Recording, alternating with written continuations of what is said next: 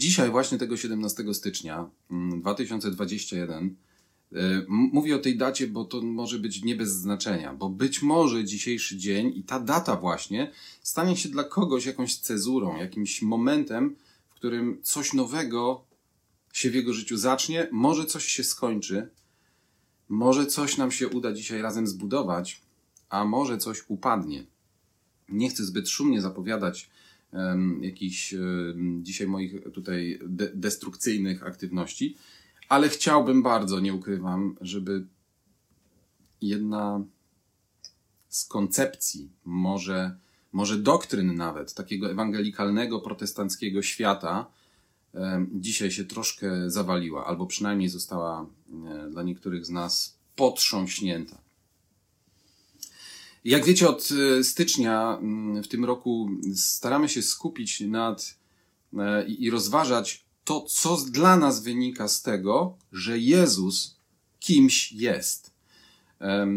I śledzimy różne aspekty tego, kim jest Jezus. Po pierwsze, w zakresie tego, co sam o sobie mówił, co sam o sobie objawiał i co sam o sobie, co, co inni też w ramach Ewangelii i tego, co on jakby autoryzował, co, co Biblia, co Nowy Testament na jego temat mówi. Ale oczywiście nie skupiamy się tylko do, nie ograniczamy się tylko do Ewangelii, też e, wchodzimy e, w to, co na przykład mówią o nim jego uczniowie, co mówią apostołowie, co mówi Paweł apostoł i co w jaki sposób Jezusa prezentuje i przedstawia. Ale wiecie, to, to, to nie jest jakiś klub dyskusyjny i to nawet nie jest jakiś kanał, na którym co tydzień jakaś konferencja religijna albo biblijna nawet się odbywa, w ramach której rozważamy osobę Jezusa z Nazaretu, kim był, e, kim się przedstawił i, i tyle, tak? E, myślę, że dla wszystkich to jest oczywiste i jasne, że przyglądamy się temu dlatego, że Jezus jest tym, który w ogóle daje jakiekolwiek uzasadnienie naszemu życiu dzisiaj. Jest tym, który ze względu na to, co zrobił, ze względu na to, kim był i ze względu na to, kim jest dzisiaj, powoduje, że nasze życie w ogóle ma sens, że ma jakiś kierunek, że ma pewien cel i że do tego celu my dzisiaj możemy pod ten cel, możemy dzisiaj podporządkować wszystkie swoje działania, wszystkie swoje wartości, wszystkie swoje własne cele i w którym to kierunku możemy ukierunkować naszą całą energię życiową. Wiecie, dzisiaj tak wielu ludzi po prostu traci czas i energię na to, żeby się zastanawiać, co dzisiaj w tym czasie się dzieje, co znaczy to, co znaczy tamto, wybory w Ameryce, niepokoje jakieś, nie wiem, pandemia, wirus, szczepionki i, i dajemy się zajmować tymi wszystkimi historiami. Podczas gdy tak naprawdę najważniejsze jest to, kim dla ciebie jest Jezus, co on dla ciebie zrobił i co z tego, kim on dla ciebie jest, dzisiaj, na ten właśnie 2021 rok wynika. Ufam e, i chciałbym życzyć wszystkim, żeby to trochę było tak, jak to jest, e, jest ze mną i tak jak e, w naszym domu i tak jak w naszej wspólnocie takich, wiecie, domowników, zadeklarowanych osób przeżywamy, bo prze, przez to, przez co przechodzimy, to jest teraz w tym roku czas, cały czas jesteśmy w okresie, formalnie właściwie post się zakończył wczoraj wieczorem, patrzcie. Ale, ale wiem, że wiele osób chce ten post po dwóch tygodniach, dwa tygodnie już minęły, przedłużyć na trzeci tydzień. Niektórzy chcą jeszcze go przedłużyć do końca stycznia. I powiem Wam, to jest najlepszy sposób na spędzenie stycznia. Spędzenie go w poście i modlitwie i przyglądanie się temu i nasłuchiwanie Boga, który mówi. Słuchanie Boga, który mówi ale słuchanie Boga, który mówi z pewnym określonym nastawieniem serca. I to, co my robimy tu w niedzielę, jest pewną próbą nastawienia naszych serc w kierunku tego, co On może chcieć dla nas, dla każdego z nas, z ciebie, dla Ciebie i dla Ciebie i dla mnie zrobić. Bo to, co On będzie chciał zrobić, wymaga od nas czegoś, wymaga od nas odpowiedzi, wymaga od nas pewnego, tak, pe, pewnego ssania, wymaga pewnej uwagi, wymaga, wiecie, przyłożenia ucha do tego, co On mówi. I wymaga nastawienia serca, które mówi: Wszystko, co powiesz, ja uczynię. Otwórzmy Ewangelię Jana zatem. E, no bo tak jak mówiłem, będziemy śledzić, co, co Jezus, kim Jezus jest i co w związku z tym się, co, co w związku z tym dla nas to oznacza. Więc otwórzmy Ewangelię Jana, rozdział 14. Ja co tydzień mówię, że to wiecie, to nie będzie długo trwało, że tak powiem, e, uwiniemy się w miarę szybko, bo ja nie mam za wiele do powiedzenia. I dzisiaj jest trochę podobnie, no ale nie będę już opowiadał, że będzie to niedługo trwało, bo znaczy około godziny. No. Zresztą Instagram więcej niż godzinę nie łyknie, więc jakby to jest takie zdrowe ograniczenie. Muszę się z tym liczyć, że jak się w godzinę nie wyrobię, to może tych dwóch czy trzech widzów e, instagramowych może coś stracić. Więc słuchajcie, w tym czternastym rozdziale Ewangelii Jana będzie dla nas fragment taki no korowy, bym powiedział, albo osiowy, z którego wszystko inne wyniknie. E, co sobie powiemy dzisiaj? Od początku 14 rozdziału, jeżeli chcemy, jeżeli możecie otworzyć razem ze mną, najlepiej swoje papierowe Biblie, mając pod ręką jakiś długopis, notes, kredki. Ja lubię kredki na przykład. Um, ale mogą być jakieś fajne flamastry, jakieś pisaki. Um, dobrze jest kreślić i zaznaczać i uczynić ten druk żywym.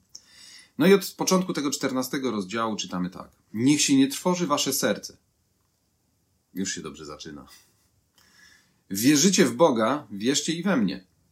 W domu mego ojca, pamiętam tylko mały trend, czternasty rozdział to jest w trakcie um, ostatniej wieczerzy już to się dzieje, tak? Więc on rozmawia właściwie z uczniami. W domu mego ojca jest wiele mieszkań. Gdyby tak nie było, powiedziałbym wam. Idę, aby wam przygotować miejsce. A gdy odejdę, przygotuję wam miejsce, przyjdę znowu i wezmę was do siebie, żebyście gdzie ja jestem i wy byli. To, to, jest tylko znowu wstęp, ale genialny opis tego, co nas czeka po prostu już za chwilę. A dokąd ja idę, wiecie i drogę znacie. Powiedział do niego Tomasz: Panie, nie wiemy dokąd idziesz. Jakże możemy znać drogę? Jezus mu odpowiedział: Ja jestem drogą, prawdą i życiem. Nikt nie przychodzi do Ojca, jak tylko przeze mnie. No i oczywiście dalej się ta rozmowa toczy. E, zwracam uwagę nie tylko na werset szósty, który oczywiście jest tutaj najważniejszy, i to zdanie, które powiedział Jezus: Ja jestem drogą, prawdą i życiem. Prawdą i życiem. Oczywiście też w jakiś sposób trochę się dzisiaj zajmiemy i trochę będziemy tego dotykać. Natomiast to, czym się zajmiemy dzisiaj przede wszystkim, jest to, co Jezus powiedział o sobie, że ja jestem drogą. I oprócz tego, że zwracam uwagę na ten werset szósty, to zwracam też uwagę na werset piąty, dlatego że w wersecie piątym Tomasz powiedział: Panie, nie wiemy dokąd idziesz, jakże możemy znać drogę. Zapamiętajcie sobie to też, dlatego że to może być bardzo, bardzo znamienne, e, jeżeli uda nam się dojść do tego momentu, o którym mówiłem, że będziemy trochę coś rozbrajać dzisiaj. E, to to, co powiedział Tomasz, też może być dość istotne. Nie tylko dlatego, że sprowokował Jezusa można powiedzieć, z tej dynamiki rozmowy do pewnej wypowiedzi, która była kluczowa. E, kluczowa w ogóle dla całych dziejów, bo to jest, wiecie, fragment Jana 14,6 to jest coś, co bardzo wielu ludzi zna na pamięć, cytuje, e, w jakiś sposób odnosi się do tego. No okej, okay, ale my dzisiaj sięgniemy do tego fragmentu jakby w trochę nowy sposób, albo w trochę bardziej praktyczny niż dotychczas. Co jest ważne w tym, co tutaj przeczytaliśmy? Zwróćcie uwagę, że Jezus nie powiedział, że ja znam drogę, mm, choć niewątpliwie znał drogę. To jakby jest jasne. Nie powiedział też, że wie, gdzie jest droga. I pamiętajmy też, że to wszystko odbywa się w kontekście tego, że Jezus mówił o swojej w pewien sposób drodze, ponieważ y, Powiedział najpierw, że idę do ojca, tam przygotuję wam miejsce, potem przyjdę po was, żebyście byli razem ze mną tam, gdzie ja jestem. No, musimy sobie jakoś to poukładać i pamiętać o tym właśnie szerszym kontekście. Ale potem powiedział, a dokąd ja idę, dokąd ja idę, wiecie i drogę znacie. Jezus takie miał jakby założenie. I teraz właśnie Tomasz mówi, ej, ale my nie wiemy dokąd idziesz. To jak możemy znać drogę? Jezus trochę wtedy, Jezus w ogóle zwróćcie uwagę, on jest jakby, jeżeli my patrzymy na rozmowy Jezusa, o, jeżeli patrzymy na rozmowy Jezusa, zwłaszcza z uczniami, ale też z faryzeuszami, to i będziemy je próbowali czytać w taki sposób bardzo taki dosłowny, taki wiecie, jak zapis dialogu, z którego mają wynikać pewne prawdy, to możemy trochę się czasami ym, lekko zagubić i możemy też niestety wylądować w pewnych malinach duchowych albo doktrynalnych bardziej niż duchowych, dlatego że może się okazać, że niby słuchamy Jezusa, niby słuchamy Jego słów, niby słuchamy całych zdań, rozumiemy znaczenie, próbujemy zrozumieć znaczenie tych zdań i jakoś przełożyć je do swojego życia. Ale kiedy oderwiemy je od kontekstu, albo jeszcze inaczej, kiedy zwiążemy je z kontekstem sytuacyjnym zbyt dosłownie, to możemy naprawdę ugrzęznąć w niezłych malinach i po prostu w niezłym bagnie doktrynalnym i potem przez całe wieki kontynuować po prostu jakieś idiotyzmy, jakieś kompletne, no, herezje właśnie. I teraz, bo zauważcie, co się dzieje tutaj. Oni mówią, Jezus mówi o jakiejś drodze, mówi o jakimś miejscu, do którego zmierza, w którym chciałby, żeby za jakiś czas byli z nim jego uczniowie. I mówi tak: No i dokąd ja idę, wiecie i drogę znacie. Może trochę to powiedział, uprzedzając ich pytania. Jak to jest, gdzie ta droga i tak dalej. A czy nie możemy się zabrać już z tobą razem od razu? Po co w ogóle te wszystkie takie zabawy z tym odchodzeniem, powracaniem? Wiesz, nam jest dobrze teraz i najchętniej byśmy poszli z tobą od razu. Co za problem, żebyś wziął nas dzisiaj tam, gdzie idziesz, tak jak idziemy teraz, to żebyś nas zabrał razem przez całą tą drogę. Może niektórzy mieli coś takiego w domyśle. Wiecie, te, tego tu nie ma w tekście, tak. Tylko, no tak, wiecie, tak sobie antycypujemy, tak sobie wyobrażamy. I wtedy Jezus właśnie jakby trochę prowadząc od razu dialog z nimi, mówi, dokąd ja idę, wiecie i drogę znacie. Dlaczego on założył, że oni wiedzą? Nie do końca być może wiedzieli, bo wiecie, to było bardzo ciekawy moment, okres historii, to kiedy uczniowie chodzili z Jezusem i kiedy on do nich coś mówił, kiedy ich nauczał, to był niesamowicie ciekawy okres. Zwróćcie uwagę, że bardzo często Jezus mówi do nich jak do kumatych kompletnie, jak do takich, którzy wow, oni już wszystko łyknęli i wszystko wiedzą.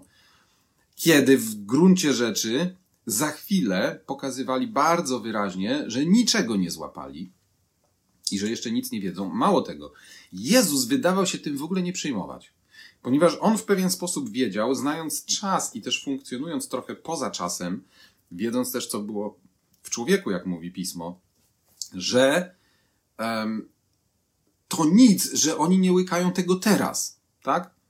To, że oni to pojmą i zrozumieją, co to znaczy dopiero za chwilę, na przykład po jego odejściu, na przykład po zmartwychwstaniu, po wniebowstąpieniu, to jego, jakby jego to w ogóle nie przyjmowało, jego, jego to nie ruszało. On po prostu robił swoje, ponieważ jakby miał strategię, bo on wiedział, co robi.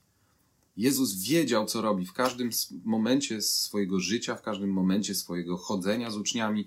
On dokładnie wiedział, co robi. I wiecie, być może jak my, mm, to jest właśnie ten moment, jeżeli my czytamy coś i czy, przeczytamy Jezusa i dokąd ja idę, wiecie, to, to, to, to słuchajcie, no to wcale nie musi oznaczać, że oni rzeczywiście wiedzieli, bo to może oznaczać, to, że Jezus tak mówi, że to, gdzie ja idę, wiecie, to może oznaczać, że ja wam już to objawiłem i w was to jest włożone. Informacje wszystkie, które są potrzebne, macie ale za 2-3 lata, no tutaj akurat to już jest ostatnia wieczerza, więc to była kwestia raczej może no 50, no, no dwóch miesięcy. W przeciągu dwóch miesięcy tak naprawdę dopiero to ogarniecie i złapiecie o co w tym wszystkim chodziło. Ale dzisiaj może już powiedzieć wiecie. I w przypływie szczerości właśnie odzywa się Tomasz, mówi ej, ale my nie wiemy dokąd idziesz tak naprawdę. To nic, że nam już o tym mówiłeś, to nic, że to już zostało w nas włożone, ale my nie wiemy dokąd ty idziesz. Hmm, chętnie byśmy się dowiedzieli. I to jest właśnie ten moment, kiedy Jezus jakby trochę zmienia płaszczyznę tej dyskusji nie mówi, jak to Tomaszu, albo nie tłumaczy mu tego, co ja przed chwilą nam wszystkim sobie też próbowałem wytłumaczyć, że no tak, ale wiesz, ja wam to powiedziałem, wy jeszcze tego teraz nie łapiecie, ale zrozumiecie za dwa miesiące, e, bądź cierpliwy i tak dalej, i tak dalej. Jezus jest po prostu mistrzem rozmów. W którymś momencie skręca, być może popatrzył na niego, na Tomasza. I, bo jest napisane, Jezus mu odpowiedział. Więc wiecie, to jest zdanie, pamiętajmy, które Jezus skierował do Tomasza. Ja jestem drogą.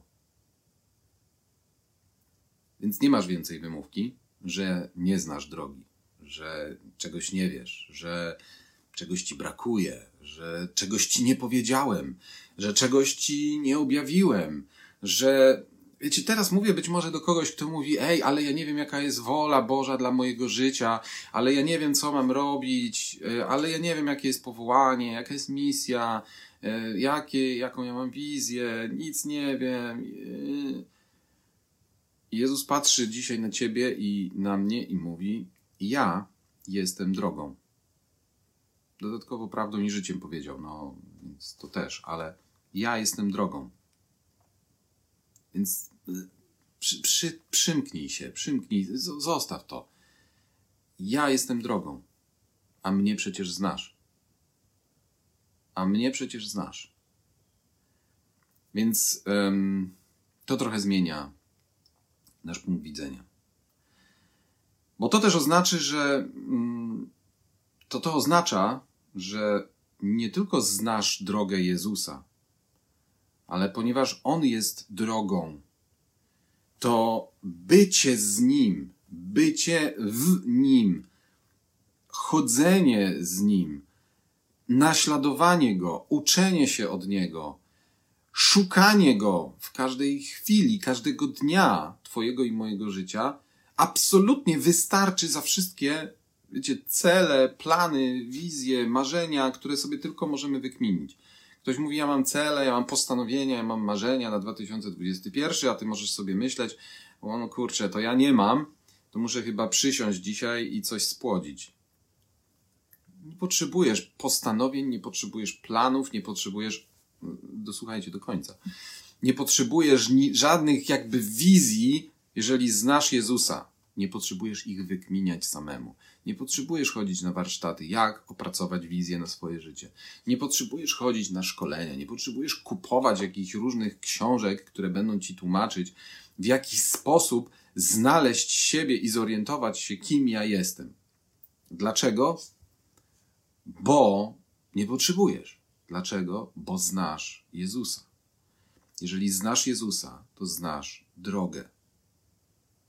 To znasz drogę ogólną, i znasz drogę szczegółową dla swojego życia.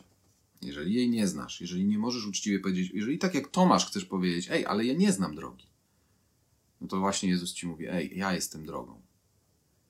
Więc trochę się ogarnij, zmień trochę myślenie, przekształć trochę swój umysł, przeformatuj te swoje paradygmaty i zobacz, że w drodze nie chodzi do końca o to, co, nie chodzi do, do końca o to, jak, ale w drodze chodzi o to, kto i z kim. Ty i ja z kim i kto dla nas. Jeszcze jeden fragment dzisiaj mm, otworzymy z Ewangelii Jana, ale zanim y, otworzymy z Ewangelii Jana, to jeszcze sięgnijmy na chwilę do Łukasza. Mm. W Ewangelii Łukasza 6 jest bardzo, bardzo ciekawy fragment. Dlatego, że w gruncie rzeczy to, że Jezus jest drogą dzisiaj, dla nas ma oznaczać wezwanie do zupełnie nowego rodzaju pracy. Właśnie pracy. W szóstym rozdziale, w szóstym rozdziale i w wersecie czterdziestym to będzie jedno zdanie. Jest napisane mm, tak, w, w Biblii Warszawskiej, bo to, to jest ważne, tutaj mamy dwa różne tłumaczenia i jak się czepimy y, tego, że tutaj pewne słowo jest, a pewnego w innym tłumaczeniu nie ma, to możemy pomyśleć, e, to nie o to chodzi. Ale w gruncie rzeczy, no jednak te tłumaczenia mówią o tym samym. Ale w Biblii Warszawskiej, w Brytyjce tak zwanej, mamy napisane tak, nie masz ucznia nadmistrza, ale należycie będzie przygotowany każdy, gdy będzie jakiego mistrz. Oho. Przygotowany. W UBG natomiast, jeżeli teraz e, czytacie z UBG na przykład, no to czytamy uczeń nie przewyższa swego mistrza, lecz doskonały będzie każdy, kto będzie jakiego mistrz. Doskonały umówmy się, to oznacza dobrze przygotowany. To jest w ogóle bardzo ciekawe. To, to, to znowu nie jest jakaś, wiecie, definicja czy wykładnia biblijna, no bo to są kwestia tylko dwóch różnych tłumaczeń. Ale jeżeli uznajemy, że one są bardzo blisko znaczne i że rzeczywiście mówią trochę o tym samym, to, no bo to rzeczywiście o tym, e, o tym to, to ma Jezus e, na myśli, to ma Jezus na uwadze, że kiedy mówi, że uczeń nie przewyższa swego mistrza, ale doskonały czy dobrze przygotowany właśnie będzie każdy, kiedy będzie jak jego mistrz. E, więc to jest dla nas dzisiaj pewnego rodzaju wskazówka i zachęta, dodatkowa do tego, żeby myśleć o tym, ej, to jeżeli Jezus jest moim mistrzem, jeżeli ja go uznaję swoim Panem, jeżeli On jest rzeczywiście moim takim, wiecie, masterem, instruktorem mojego życia. Pamiętacie, rozmawialiśmy o tym tydzień temu. Jeżeli ktoś tego nie słuchał, to bardzo proponuję, żeby też do tego wrócić, bo tam mówiliśmy o tym, o tych trzech elementach, które wiążą się z naszym życiem dzisiaj, tutaj. Mówiliśmy o planowaniu, o przygotowaniu i o treningu. I we wszystkich tych obszarach Jezus jest absolutnie dla nas mistrzem, jeśli chodzi o bycie wykładowcą, czyli kimś, kto ma nam przekazywać treści, jest naszym instruktorem, który pokazuje, jak pewne rzeczy robić, i jest naszym trenerem, który nam zadaje pewne zadania, a potem patrzy, w jaki sposób my się pocimy, można powiedzieć, bezproduktywnie, nie robiąc jeszcze niczego, y, wiecie, na żywca, bo Jezus też nie jest takim gościem, który powie: Ja ci pokazałem, jak robić, a teraz ty idź tam, od razu wyjdź i rób dokładnie to samo. Kiedy ty nie jesteś w stanie podnieść pięciokilogramowego odważnika, kiedy za chwilę wychodząc tam on wie, że będziesz musiał dźwigać jedną ręką 15. To co on zrobi z tobą najpierw? To takie repetytorium sprzed tygodnia. Najpierw weźmie cię na siłownię i spowoduje, że będziesz w stanie dźwignąć te piętnastki bo on wie, że za chwilę będziesz potrzebował tego w realu. I kiedy byś potrzebował dźwigać piętnastki, a siła twoich mięśni dzisiaj jest w stanie oburącz dźwignąć jedynie piątki, to on wie, że kiedy wyjdziesz na zewnątrz, po prostu rozbijesz się. Rozbijesz się o pierwszą ścianę, o pierwszą ścianę, którą powinieneś jedną ręką powalić. I dlatego nie wysyła cię od razu. Więc miejmy dzisiaj, wiecie, taki trochę spokój też, bo jeżeli ktoś myśli, że wow, ja straciłem 15 albo 20 lat, albo 3 miesiące mojego życia od czasu, kiedy się nawróciłem. Jeszcze nic nie zrobiłem, jeszcze nic nie zbudowałem. To ja ci powiem easy, po prostu. Trochę się jeszcze wyluzuj, bo być może dopiero się zapisałeś do szkoły swojego mistrza. I może dopiero odebrałeś pierwsze instrukcje, a jeszcze nawet nie zacząłeś trenować. Więc może jesteśmy ty, może ty, może ty, może, może ja jesteśmy teraz w okresie jakiegoś dopiero treningu. Może ten post i modlitwa to jest taki też czas, kiedy w ogóle Jezus ci mówi: Hej, zapraszam cię właśnie na siłownię, i wiesz, plan jest taki. Plan jest taki. Bo zupełnie inaczej będziesz funkcjonował, kiedy będziesz wiedział, jaki Bóg ma plan dla ciebie kiedy powiesz, dobra, wchodzę w to, zupełnie świadomie, jakbyś miał jakieś inne wyjście, umówmy się, nie ma innego wyjścia. Ale zupełnie inaczej będzie ci się pracowało, kiedy będziesz wiedział, że tak, zdecydowałem się na to świadomie, wszedłeś w to i pakujesz, po prostu. I się być może też ograniczasz. Być może ze względu na cele, które masz osiągnąć, nie jesz tego, co jadłeś do tej pory, tylko będziesz się odżywiał w trochę inny sposób. Może nawet będziesz się odżywiał tym samym, nie tylko chlebem, ale każdym słowem, które pochodzi z ust Bożych. Ale każde to słowo z ust Bożych będziesz teraz łykał w sposób bardziej zbilansowany. Będziesz szukał takiego połączenia, żeby na przykład odpowiedni indeks glikemiczny zachować. No i tak dalej. Już nie, nie wchodźmy w to. E, ze Słowem Bożym e, indeks glikemiczny Słowa Bożego. No, nowe zjawisko. Może kiedyś spróbujemy je zgłębić, co to może dla nas oznaczać dzisiaj. Zatem bądźmy wdzięczni za wszystko, co Bóg nam robi, co pokazuje, bo tu nie chodzi o to, żebyśmy dzisiaj się spotkali właśnie i się zaczęli biczować, tylko bądźmy wdzięczni za to, że On nas prowadzi. Um, tak, Jego siłownia jest non-stop otwarta i żadne obostrzenia. Niestety, może powiem to dla niektórych, niestety, um, Jesus Fitness E, nie obowiązują. Więc e, Jesus Gym, o, nawet lepiej. I jak wiecie, sięgnęliśmy do tego Łukasza, szósty rozdział, to widzimy, że tam on mówi spoko i tak nigdy nie będziesz e, w pewien sposób lepszy, nie, nie przewyższysz mistrza i nikt od ciebie tego nie oczekuje. E, chociaż z drugiej strony pamiętacie, że e, Jezus odchodząc w Ewangelii Jana powiedział: Ja idę do Ojca po to, żebyście wy czynili nawet większe rzeczy niż ja. Ale to chodzi tylko o większe rzeczy. Tu Jezus mówi: Wystarczy, że będziesz próbował być taki jak ja, że będziesz próbował mnie naśladować. A to znaczy, że będziesz wystarczająco dobrze przygotowany, kiedy będziesz mnie naśladować, kiedy będziesz moim uczniem, kiedy będziesz w tej mojej szkole i kiedy wszystkie te elementy, o których też mówiliśmy ostatnio, jakoś złapiesz i zechcesz nie tylko być pouczonym, nie tylko dowiedzieć się pewnej teorii, nie tylko popatrzeć sobie, jak ja robię rzeczy, to mówi Jezus, nie. Ale kiedy zechcesz, żebym ja, mówi Jezus, wziął się za ciebie i trochę pomógł ci nabrać odpowiedniej masy i ukształtować twoją sylwetkę do właściwych zadań. I teraz wiecie, jest jeszcze jeden fragment, znowu wróćmy do Ewangelii Jana, mm, tym razem do 12 rozdziału. Ja sobie to tutaj zaznaczyłem.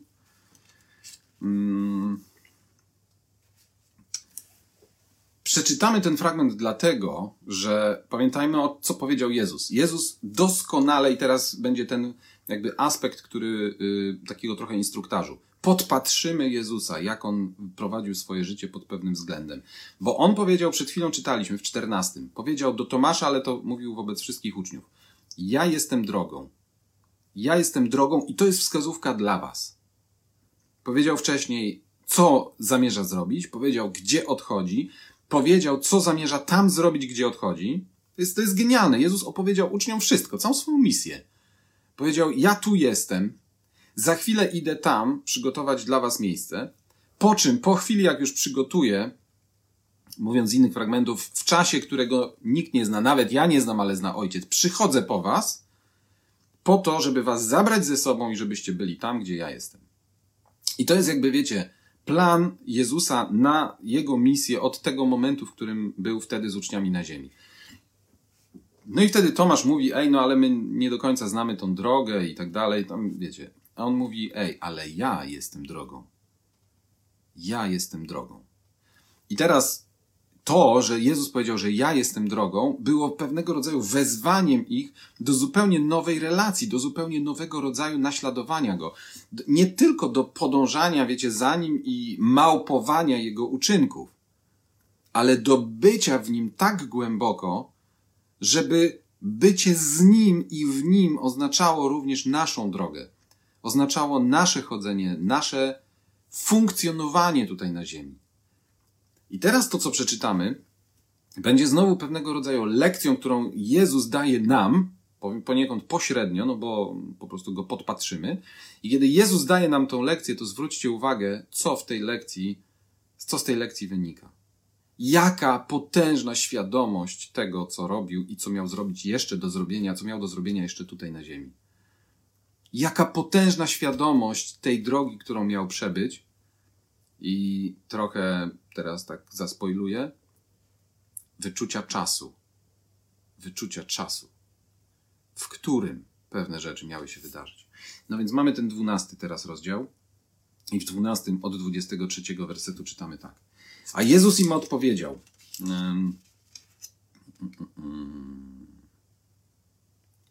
Nadeszła godzina, aby syn człowieczy został uwielbiony. To jest w ogóle ciekawe. Jezus mówi: No, nadeszła godzina. On musiał skądś wiedzieć, że to jest ta godzina. E, oprócz tego, że wiedział to od ojca, bo był z nim w ciągłym kontakcie, to w jakiś sposób musiał też wiedzieć to, że ta godzina, o której teraz tu mówił, ona wynikała i to poczucie, że to jest ta godzina, to musiało wynikać z pewnego rodzaju okoliczności, z wypełnienia się i z pewnej chronologii i sekwencji zdarzeń. To musiało wynikać z tego, że coś już się właśnie wydarzyło i teraz nadszedł ten moment, bo już nic więcej z tamtych rzeczy, które zrobił, już mu nie pozostało do zrobienia. I teraz mówi tak ta godzina nadeszła, zaprawdę, zaprawdę powiadam wam, jeśli ziarno pszenicy, wpadłszy w ziemię, nie obumrze, samo zostaje. Jeśli jednak obumrze, wydaje obfity plon. Kto miłuje swoje życie, utraci je, a kto nienawidzi swego życia na tym świecie, zachowa je na życie wieczne. Jeśli ktoś mi służy, niech idzie za mną, a gdzie ja jestem, tam będzie i mój sługa.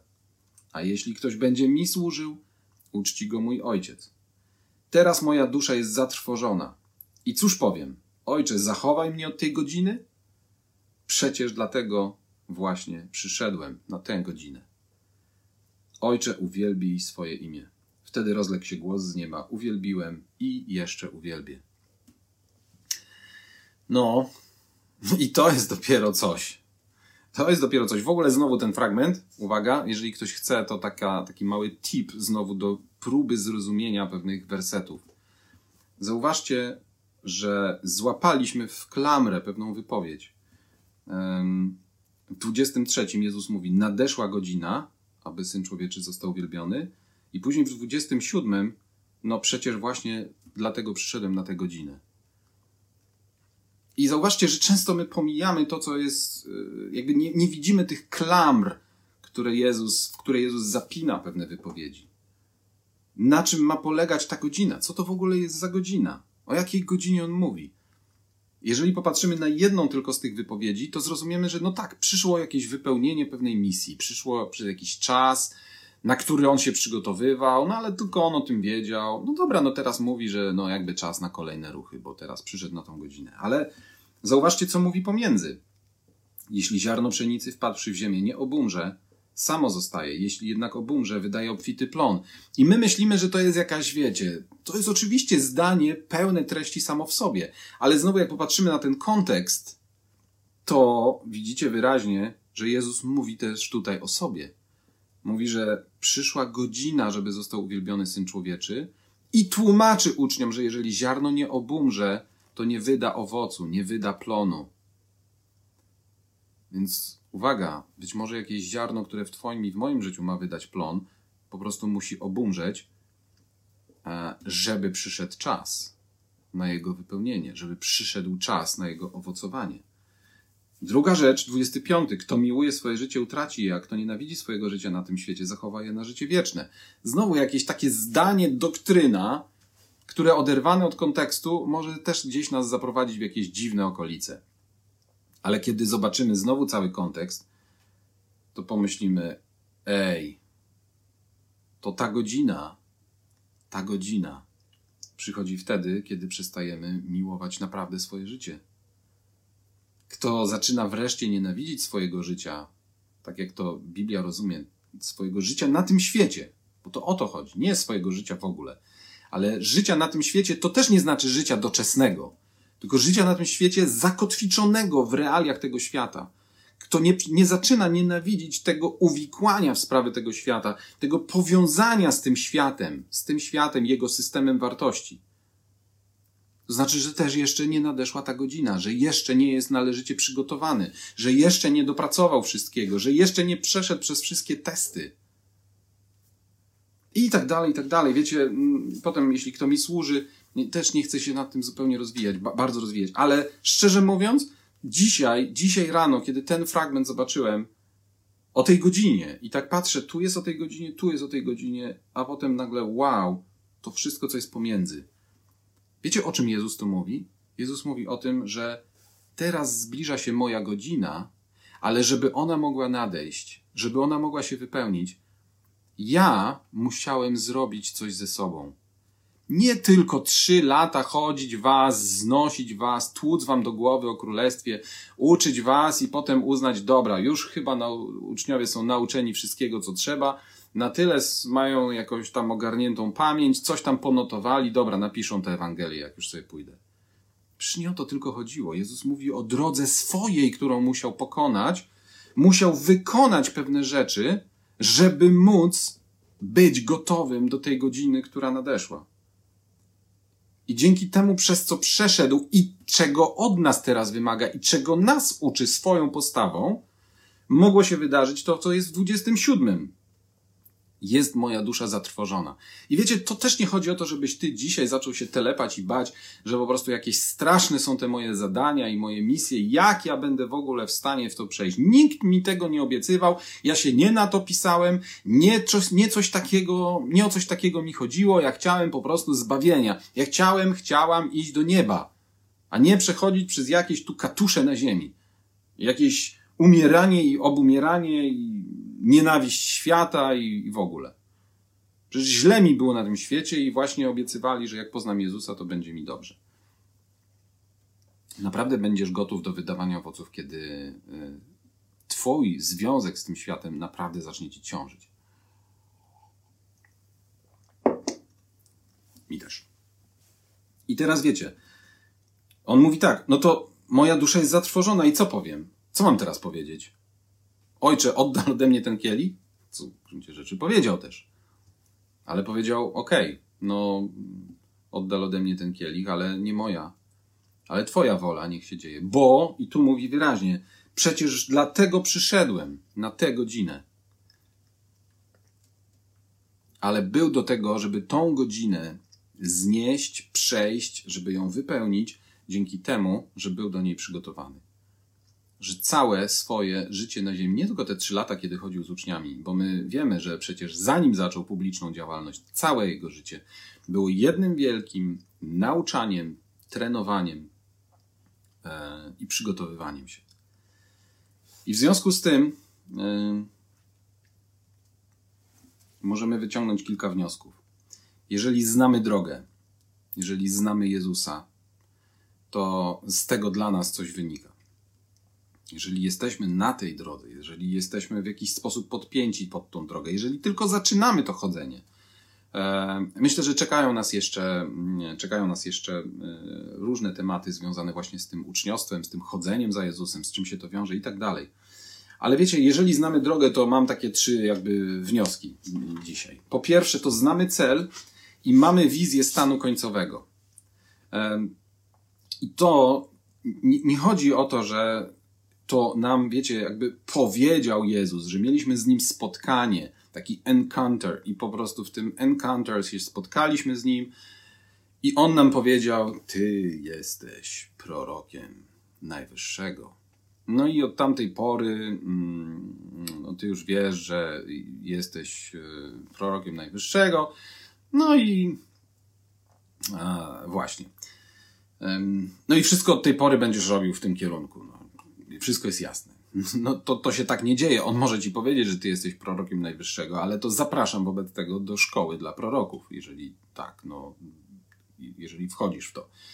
E, ty, ty będziesz moim, nie wiem, jakimś, no już o proroctwie byli, ty będziesz moim nauczycielem, no to zapraszam cię najpierw tutaj, teraz do szkoły, do przygotowania.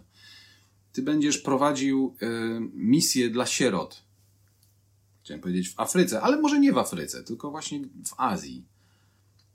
No to zanim tam pojedziesz, żebyś właśnie się nie rozbił o pierwszą, lepszą ścianę z tektury, to zapraszam do szkoły. Zapraszam na, na lekcje. I wiecie, to taki, taka zajawka teraz. Pamiętacie, jak Jezus, dzisiaj nie będziemy o tym mówić w ogóle, w ogóle, w ogóle. Ale pamiętacie, jak Jezus powiedział, jeśli ktoś chce iść za mną i tak dalej.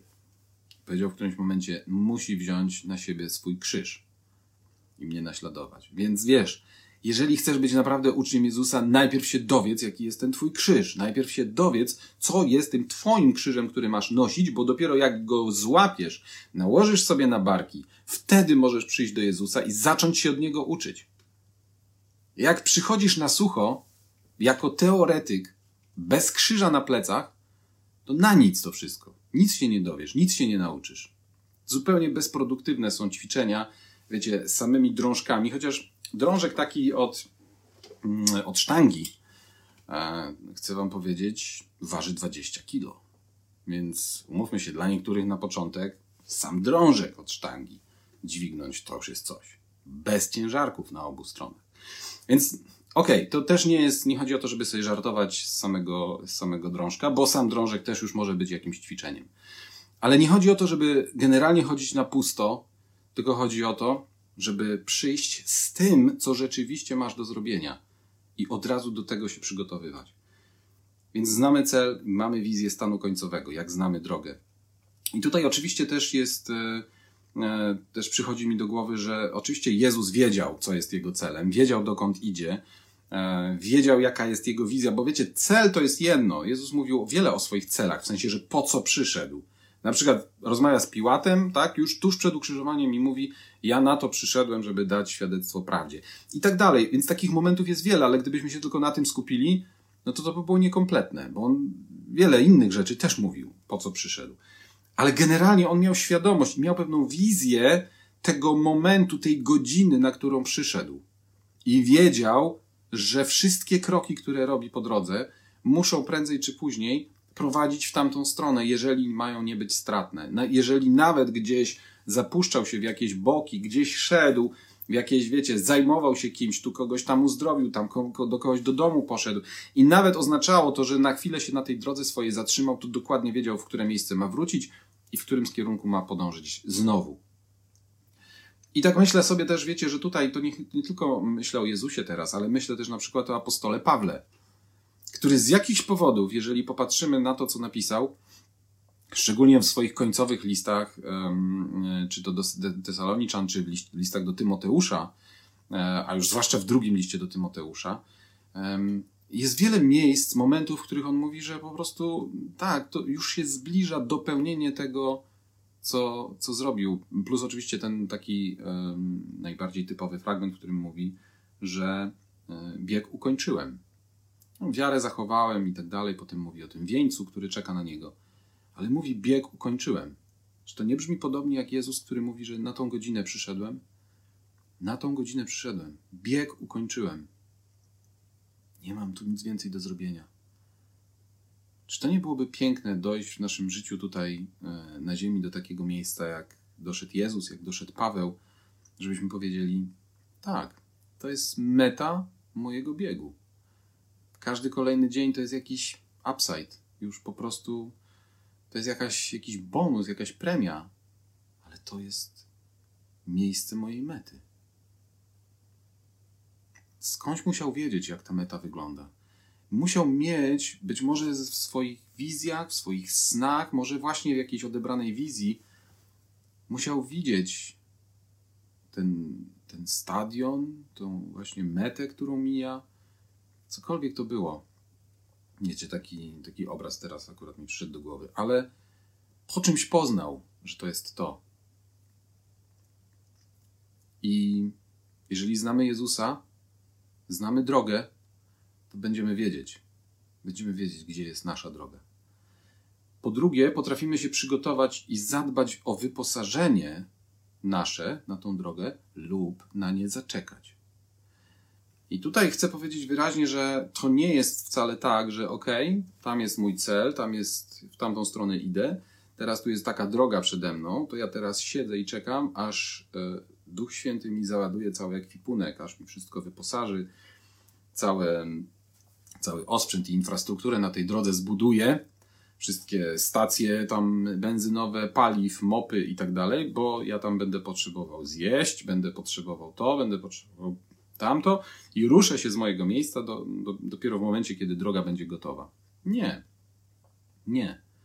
Ale być może są rzeczy, które ty musisz przygotować sam w sobie. Być może są elementy, które są takie, które ty dostaniesz od Boga, które On zbuduje dla ciebie na tej drodze, albo w które cię wyposaży teraz. Ale być może właśnie są takie, i teraz celowo znowu nawiązuję do tego poprzedniego spotkania, które ty będziesz musiał się zatroszczyć. Po prostu. I tu mi przychodzi do głowy, wiecie, przychodzą mi do głowy takie dwie postaci znowu ze Starego Przymierza, którym, których po prostu cały czas ciągle nie pojmuję, nie potrafię sobie wyobrazić, jak oni funkcjonowali. O jednej przeczytam, bo to jest. A, wiecie, całe filmy przecież. Nie, tak dawno był film nakręcony, żeby było jasne, ja go nie oglądałem do końca, bo niektórzy mnie zniechęcili, ale, ale w, w księdze rodzaju E, w pierwszej Mojżeszowej, w pierwszej Mojżeszowej,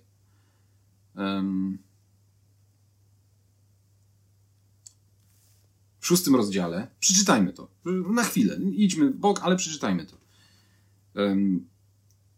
czytamy o gościu, który się nazywał Noe. I Noe, jest napisane w ósmym wersecie, znalazł łaskę w oczach Pana. I to są dzieje rodu Noego, był sprawiedliwy i Noe chodził z Bogiem. Szedł pewną drogą. I na tej drodze, tam jest o synach, ale ziemia zepsuła się w oczach Boga, Bóg wejrzał na ziemię i powiedział do Noego: Ej, nadszedł koniec wszelkiego ciała przed moim obliczem, bo ziemia jest pełna nieprawości, wytracę ją więc e, wraz z ziemią. Wytracę tą nieprawość razem z ziemią. I teraz mówi do Noego: Zbuduj sobie arkę z drewna gofer. Zrobisz w arce przegrody i oblejesz ją wewnątrz i na zewnątrz smołą. A zbudujesz ją w ten sposób. Długość arki będzie taka, szerokość, wysokość. Zrobisz okno, zakończysz je na łokieć od góry, drzwi umieścisz z boku, zrobisz w niej dolne, drugie i trzecie piętro. Podzielisz wszystko, pobudujesz, będą trzy piętra w środku. A ja sprowadzę potop na ziemię, aby wytracić wszelkie ciało, w którym jest tchnienie życia pod niebem. Wszystko, co jest na ziemi, zginie. To jest pewnego rodzaju wizja, którą dał Bóg Noemu. Bóg powiedział Noemu nie tylko to, że zbuduj arkę. Wiecie, gdyby tak było, Jezus powiedział do swoich uczniów: Nie nazywam was już sługami, tylko nazywam was przyjaciółmi, bo objawiłem wam wszystko, co się stanie. I zobaczcie, jak Bóg traktuje swoich przyjaciół. Bóg powiedział Noemu: Zrób to, zrób tamto, ale wyrazem naprawdę największej miłości i, i takiego traktowania Noego jak przyjaciela było to, co powiedział właśnie w 17 wersecie. Oto ja sprowadzę potop i tak dalej, i tak dalej. Ale zawrę z tobą moje przymierze i wejdziesz do arki ty i twoi synowie i twoja żona i żony twoich synów z tobą. I ze wszystkich zwierząt, wszelkiego ciała po jednej parze, tata 21. A ty weźmiesz ze sobą wszelki pokarm, który się nadaje do jedzenia i zabierzesz do siebie i będzie tobie i im na pokarm. No, i to wystarczyło za całą instrukcję. I, i, i wiecie, takich wizji życzę Wam, nam, wszystkim, życzę sobie i powiem Wam, że to, to nie jest zbyt trudne ani zbyt odległe. Bóg tak traktuje swoich przyjaciół. Mówi im, co mają zrobić, mówi im, dokąd mają dotrzeć, mówi im, na jaką godzinę przyszli na tą ziemię, i później mówi: A teraz ruszaj, ruszaj, rób, buduj, ja będę z tobą. Ja ci pomogę. Nie zostaniesz sam. Ale zaprzęgnij do tego, co masz zrobić, wszystkie swoje możliwości, wszystkie swoje kompetencje, wszystko to, czego się nauczyłeś do tej pory, wszystko to, co wiesz, wszystko to, czego nie wiesz, zorganizuj tą wiedzę, dowiedz się, zorganizuj wszystkie narzędzia, zorganizuj wszystkie środki, wszystkie zasoby. Nie siedź na tyłku i nie czekaj, aż ci to spadnie z nieba. A ja będę z tobą, kiedy ty będziesz budował. I co jest napisane w 22 wersecie? I Noe tak uczynił. Zrobił wszystko tak, jak mu Bóg rozkazał. I wiecie, legendarne są historie, właśnie filmy są całe kręcone i, i, i legendy opowiadane, co Noe musiał przeżywać, kiedy po prostu. Hmm, kiedy znalazł Noego w samym środku lądu, prawie że pustyni, i kazał mu zbudować arkę, i powiedział, że spadnie potop na skutek deszczu, który będzie padał, kiedy w tamtych czasach nikt nie wiedział, co to jest deszcz. I nikt nie widział w tym miejscu, w którym Noe żył, prawdopodobnie nigdy wody większej niż, no nawet kałuży nie widział, no bo co, no, jak się komuś rozlała woda, no to jakiegoś źródełka, to widzieli wodę. Niewyobrażalne było dla nikogo to, co miał zrobić Noe. A jednak wiemy, że to zrobił, wiemy, że dokończył tego dzieła i dzięki niemu w ogóle ludzkość przetrwała ten potop. Dlatego, dlaczego? Dlatego, że wiedział, co ma zrobić i się w to zaangażował i nie przejmował się tym, co następowało po drodze. Nie przejmował się każdego dnia, wstawał i każdego dnia zaczynał swoją pracę, kolejny etap swojej pracy z wizją tego, jak ma wyglądać efekt końcowy. Ale uwaga, oprócz tego, że miał wizję tego, jak ma wyglądać efekt końcowy, to wiedział, że nie jest skazany, wiecie, że nie jest głupim wyrobnikiem, że to nie jest jakiś głupi, pusty test na posłuszeństwo, tylko wiedział od Boga, który go ukochał i z którym chodził, po co to jest. I przez to, że wiedział, po co to jest, również wiedział, jak tą smołę nałożyć, wiedział, że ma się przyłożyć do tego, żeby to całe było wszystko szczelne, wiedział, że być może nie ma większego znaczenia, ile będzie pomieszczeń na każdym piętrze i że on może o tym zdecydować, bo tyle będzie zwierząt, bo tyle będzie tego, tyle będzie tamtego, ale wiedział to, co jest najważniejsze, że ma być okno i że okno ma być od góry, a nie od spodu, że mają być z boku drzwi, które potem trzeba będzie zasmołować na sztywno, jak już wszyscy wejdą i tak dalej, i tak dalej. Bo miał tą wizję. I kiedy miał tą wizję, to potrafił się do tego przygotować. I druga osoba, o której mówię ze Starego Przymierza, ale już teraz nie będziemy tam sięgać i, i, i tego czytać, to jest to jest Salomon i to jest Dawid, a właściwie bardziej Dawid, no bo Salomon zbudował świątynię, ale Dawid zgromadził wszystko do tego, żeby świątynię zbudować. No i wiecie, wiemy co się wydarzyło. Powstała świątynia. Powstała świątynia według bardzo szczegółowego opisu, według bardzo szczegółowego przepisu. I po trzecie, jeżeli znamy drogę, e, i to jest najważniejsze, wiemy kiedy stawiać kolejne kroki nie jest możliwe stawianie kroków w czasie kairos, kiedy nie znasz drogi, kiedy nie znasz osobowo drogi, kiedy nie znasz tego, który jest drogą. E, bo tu wiecie, też nie chodzi o to, żeby rzucić się po prostu na oślep, na jakąś realizację jakiegoś zadania. Tu chodzi o to, żeby stawiać właściwe kroki we właściwym czasie. Kairos czas kairos i stawianie właściwych kroków we właściwym czasie jest możliwy wtedy, kiedy jesteśmy prowadzeni przez ducha e, i to bez względu na okoliczności i zdanie innych ludzi. I to jest to, co nam tak naprawdę e, nie tylko pomaga, ale co w ogóle umożliwia i warunkuje dojście do tego miejsca, do którego mamy dojść. No i myślę, że przyszedł moment, kiedy powinniśmy się też w tym momencie, tu chodzi o ten czas i o to przygotowanie, e, rozprawić z jedną taką herezją, która ludzi charyzmatycznie nastawionych do życia duchowego, ludzi właśnie chodzących w duchu, ludzi, którzy rozumieją, co się wydarzyło, to co czytaliśmy, to, to co Jezus mówił, że przyszedł na tą godzinę on skądś to wiedział, on skądś w jakiś sposób, wiecie, miał w sobie to prowadzenie, miał w sobie to przekonanie. E, więc chciałbym, żebyśmy teraz sięgnęli do Ewangelii Jana, do trzeciego rozdziału i to już będzie, to już będzie gwóźdź i to już będzie koniec e, naszego dzisiejszego spotkania i przesłania.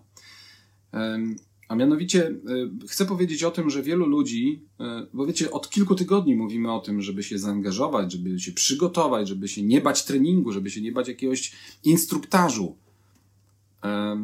Ale ktoś może sobie pomyśleć, ej, ale to nie do końca jest zgodne z tym, czego się nauczyłem o chodzeniu w Duchu Świętym. To nie do końca jest tak, bo przecież pamiętamy jeden fragment i o tym właśnie fragmencie chcę dzisiaj powiedzieć na koniec, i trochę rozbroić jego fałszywą moc i nadać mu właściwą. E, pamiętacie, w trzecim rozdziale, trzeci rozdział Ewangelii Jana zaczyna się od rozmowy z pewnym dostojnikiem żydowskim, e, z Nikodemem, który z Jerozolimy wyruszył. Bardzo polecam serial The Chosen. Tam jest właśnie dużo pierwszym odcinku chyba, z perspektywy właśnie tego dostojnika Nikodema. I ten Nikodem w końcu udało mu się załatwić audiencję u Jezusa. Spotykają się nocą po kryjomu. I w trakcie tej rozmowy bardzo wiele ważnych słów pada ze strony Jezusa, ale też ze strony Nikodema. I w ramach tej rozmowy e, Jezus mówi w pewnym momencie do Nikodema: Zaprawdę, powiadam ci, jeśli się ktoś nie narodzi z wody i z ducha, bo wcześniej powiedział mu, że jeśli się ktoś nie narodzi na nowo, nie może ujrzeć Królestwa Bożego. Jezus potem coś tam trwa i Nikodem go pyta. Jezus precyzuje: Zaprawdę powiadam ci, jeśli się ktoś nie narodzi z wody i z ducha, nie może wejść do Królestwa Bożego. Co się narodziło z ciała jest ciałem, a co się narodziło z ducha jest duchem. Nie dziw się, że ci powiedziałem, musicie się na nowo narodzić. Wiatr wieje gdzie chce i słyszysz jego głos, ale nie wiesz skąd przychodzi i dokąd zmierza. Tak jest z każdym, kto się narodził z ducha. No i właśnie, to jest koronny argument dla tych, którzy chcieliby być jak piórko, które zostało pochwycone przez podmuch wiatru i jest niesione tym podmuchem wiatru, nie wiedząc ani skąd wyszło, ani dokąd zmierza, ale być niesione. I to jest właśnie bzdura. I to jest właśnie herezja, na którą się natknęliśmy i w którą po prostu, wiecie, weszliśmy po prostu mięciutko jak w masło. Ja mówię teraz też o sobie. Wielu z nas weszło i wielu z nas utknęło na wiele miesięcy albo być może na wiele lat w swoim powołaniu przez to, że myślą cały czas o sobie jak o jakimś po prostu śmieciu, który przez wiatr, który gdzieś tam szaleje między budynkami, ma być któregoś razu przez ten wiatr podniesiony i przeniesiony w jakieś nowe miejsce. A potem znowu, a potem znowu. Nigdy, nigdzie, w żadnym miejscu, również w tym, Biblia nie mówi nam, że mamy być, i Jezus nie mówi nam, że mamy być po prostu biernym piórkiem, które się podda, albo jakimś papierkiem, który się podda podmuchowi nieznanego w ogóle wiatru i da się przenieść w jakieś inne miejsce.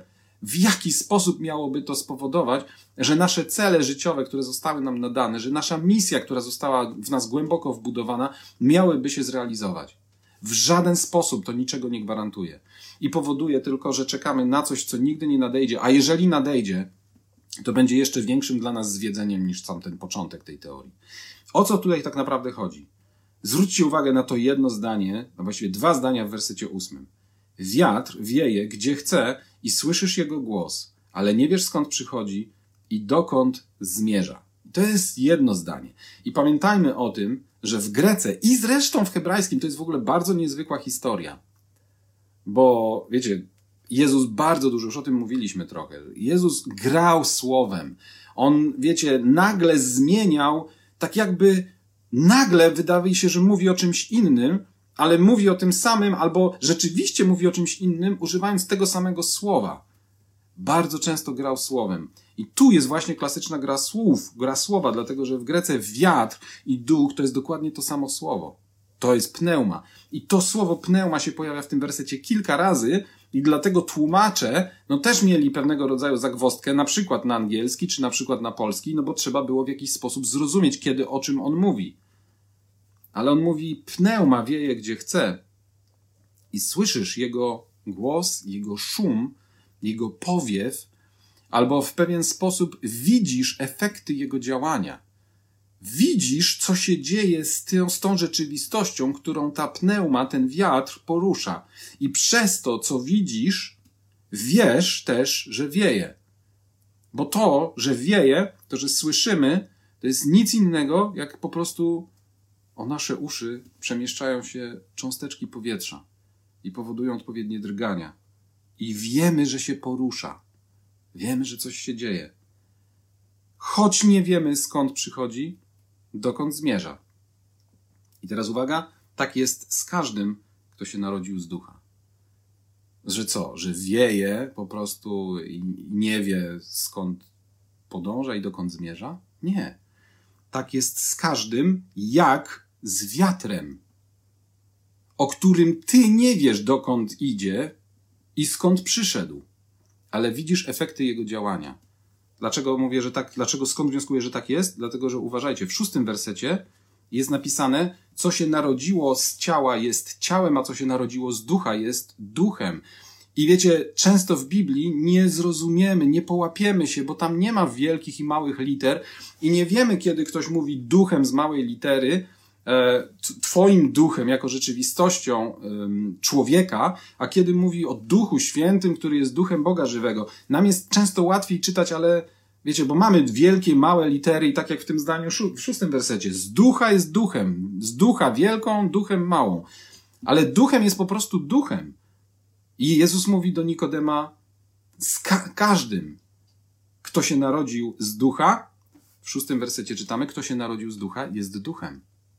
A więc z każdym, kto się narodził z ducha, a więc z każdym duchem, a więc z tobą i mną, jest tak jak z wiatrem, który jest obserwowany i widziany przez innych. Inni nie muszą widzieć, skąd przyszedł i dokąd zmierza. Ale ten duch, który się porusza, to nie ma nic w ogóle mowy o tym, że on nie wie, dokąd zmierza. Nie ma mowy o tym, że on nie wie, dokąd idzie. Przypomnijcie sobie teraz, co Jezus powiedział Tomaszowi. Tomasz powiedział, hej, ale my nie wiemy, dokąd ty idziesz. A Jezus powiedział, nie, nie, nie, nie, nie tak. Może tego jeszcze dzisiaj nie łapiesz, ale za chwilę złapiesz, że jeżeli mnie znasz, to wiesz, dokąd zmierzam ja. I ponieważ ja jestem drogą i ja jestem drogą dla ciebie, to ty też wiesz, dokąd zmierzasz. Wiecie, to wszystko musi się zapinać, ponieważ Biblia się zapina we wszystkich momentach. I tutaj, jeżeli mówi, że nie wie, dokąd zmierza wiatr, który wieje, to też ktoś, kto patrzy, pamiętajmy, że on rozmawia z Nikodemem, z człowiekiem religijnym, któremu się wydawało, że zna Boga, a któremu w trakcie tej rozmowy wynikło, z tej rozmowy wynikło, że poza pragnieniem poznania Boga, jeszcze bardzo mu było daleko do poznania Boga. I Jezus mu powiedział, co musi zrobić, jeżeli naprawdę chce go poznać. Że musi się po prostu narodzić na nowo. Musi być narodzonym z wody i z ducha, a więc po prostu stać się duchem.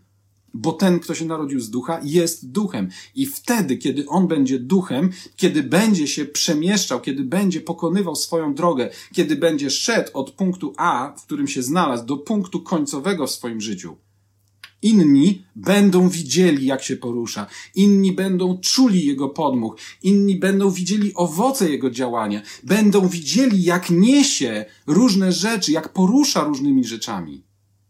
Choć mogą nie wiedzieć, skąd wyszedł i dokąd zmierza. Ale ten duch, czyli wiatr, czyli pneuma, nie daj Boże, żeby nie wiedziało, dokąd zmierza. Więc nie daj Boże, żebyś ty i ja, żebyśmy nie wiedzieli, dokąd zmierzamy. Jeżeli ktoś, wiecie, dzisiaj, do dzisiaj był w takim, tkwił w takim przekonaniu, że on będzie, ponieważ się chce narodzić z wody i z ducha, więc skoro chce być teraz duchem, chce być narodzonym z ducha, to ma być właśnie jak ten, którym wiatr wieje gdzieś tam. Wiecie, ty, właśnie o to chodzi, że rzeczywistość tego świata to są pióra, papiery, śmiecie, którymi duch porusza. Różne duchy poruszają. Różne. A w szóstym wersecie jest istota tego, co się dzieje z nami. Kto się narodził z ducha, z dużej litery, jest duchem. Nie jest już śmieciem, nie jest papierkiem poruszanym przez lada wiatr. No właśnie. To słuchajcie, e, a propos poruszanym bycia, i tym już zakończymy, otwórzmy list do Efezjan. List do Efezjan, rozdział już mówię, e, rozdział już mówię, pewnie czwarty. Mm, tak. Tak, tak, tak, tak, tak, tak, tak. No. E, I od jedenastego wersetu przeczytamy. I on ustanowił jednych apostołami, drugich prorokami, innych ewangelistami, a jeszcze innych pasterzami i nauczycielami. I wiemy, że zabrał ich do pewnej szkoły po to, żeby ich w tym w jakiś sposób kształcić, formować i tak dalej. Nawet jeżeli oni nie wiedzieli, że są w szkole akurat proroczej albo akurat ewangelistycznej czy ewangelizacyjnej. Ale dobra, Zrobił to po to, po co? Dla przysposobienia świętych do dzieła posługiwania, dla budowania ciała Chrystusa, aż dojdziemy wszyscy do jedności wiary i poznania Syna Bożego, do człowieka doskonałego, do miary dojrzałości pełni Chrystusa, abyśmy już nie byli dziećmi miotanymi i unoszonymi każdym powiewem nauki przez oszustwo ludzkie i przez podstęp prowadzący na manowce błędu. Jak ktoś do tej pory chciał być właśnie jakimś paprochem miotanym i unoszonym każdym powiewem ducha, który poczuje, który gdzieś w swoich emocjach, wow, ja nie czuję prowadzenia, poczekajmy, powieje wiatr, to wtedy może poczuję. Skoczyłem i szybuję i jestem niesiony wiatrem. I wielu jest takich wierzących, którzy są niesieni wiatrem. Wiatrem oszustwa ludzkiego, i podstępu prowadzącego na manowce błędu. Nie możesz nie wiedzieć, dokąd zmierzasz. I mało tego, Bóg nie, jego istotą jego pragnienia wobec ciebie i wobec mnie jest, żebyś wiedział, dokąd zmierzasz właśnie. Przypomnij sobie zawsze wtedy Noego. Przypomnij sobie Dawida i Salomona, którzy mieli coś do zrobienia. Przypomnij sobie Jezusa, który powiedział, ja przyszedłem na tę godzinę. Musiał to wiedzieć, żeby, żeby, żeby się do tego przygotować i żeby tą godzinę zrealizować. Mało tego, przypomnij sobie Pawła, który dobiegł do mety. I nigdy, nigdy zawsze możesz powiedzieć, dobra, to tam Noe, Dawid, Jezus, Paweł, ale ja, co tam ja? Nie jesteś w niczym mniejszy z punktu widzenia ważności celów niż Jezus, niż Paweł, Dlaczego? Bo gdyby tak było, to Jezus by nie powiedział, że masz być tak doskonały jak mistrz, za którym podążasz. Masz być tak przygotowany jak mistrz do wykonania swojego dzieła. Po co by on to zostawiał swoim uczniom? Po co by ich tego uczył? I po co by im kazał to przekazać nam, jeśli nie miałby oczekiwać tego samego od nas? Abyśmy już nie byli dziećmi, miotanymi i unoszonymi każdym powiewem nauki przez oszustwo ludzkie i przez podstęp prowadzący na bezdroże błędu, manowce. Lecz będąc szczerymi w miłości, wzrastajmy we wszystkim w tego, który jest głową w Chrystusa. No i trochę niecący może w ten sposób uczyniliśmy drogę do rozważania kolejnego tematu, kim jest e, Jezus. Ja jestem drogą. Tak powiedział. Tak powiedział do Tomasza, tak powiedział do swoich uczniów i tak mówi też dzisiaj do nas. Jeżeli On jest drogą, to znasz cel, e, to wiesz, co zrobić, żeby do niego dojść, to wiesz, jaka jest wizja tego celu, to wiesz, jaka jest, e, jakie jest Twoje przeznaczenie, to wiesz, na jaką godzinę przyszedłeś na tą ziemię, to wiesz, gdzie jest meta, to wiesz, jak ma wyglądać arka, którą masz zbudować, to wiesz, jak ma wyglądać świątynia, którą masz postawić, to wiesz, jak ma wyglądać firma, którą masz założyć, to wiesz, jak ma wyglądać kościół, który masz zacząć, fundacja, to wiesz, jak ma wyglądać rodzina, którą masz zbudować. To wiesz, bo znasz drogę. I teraz tylko czas zacząć to realizować.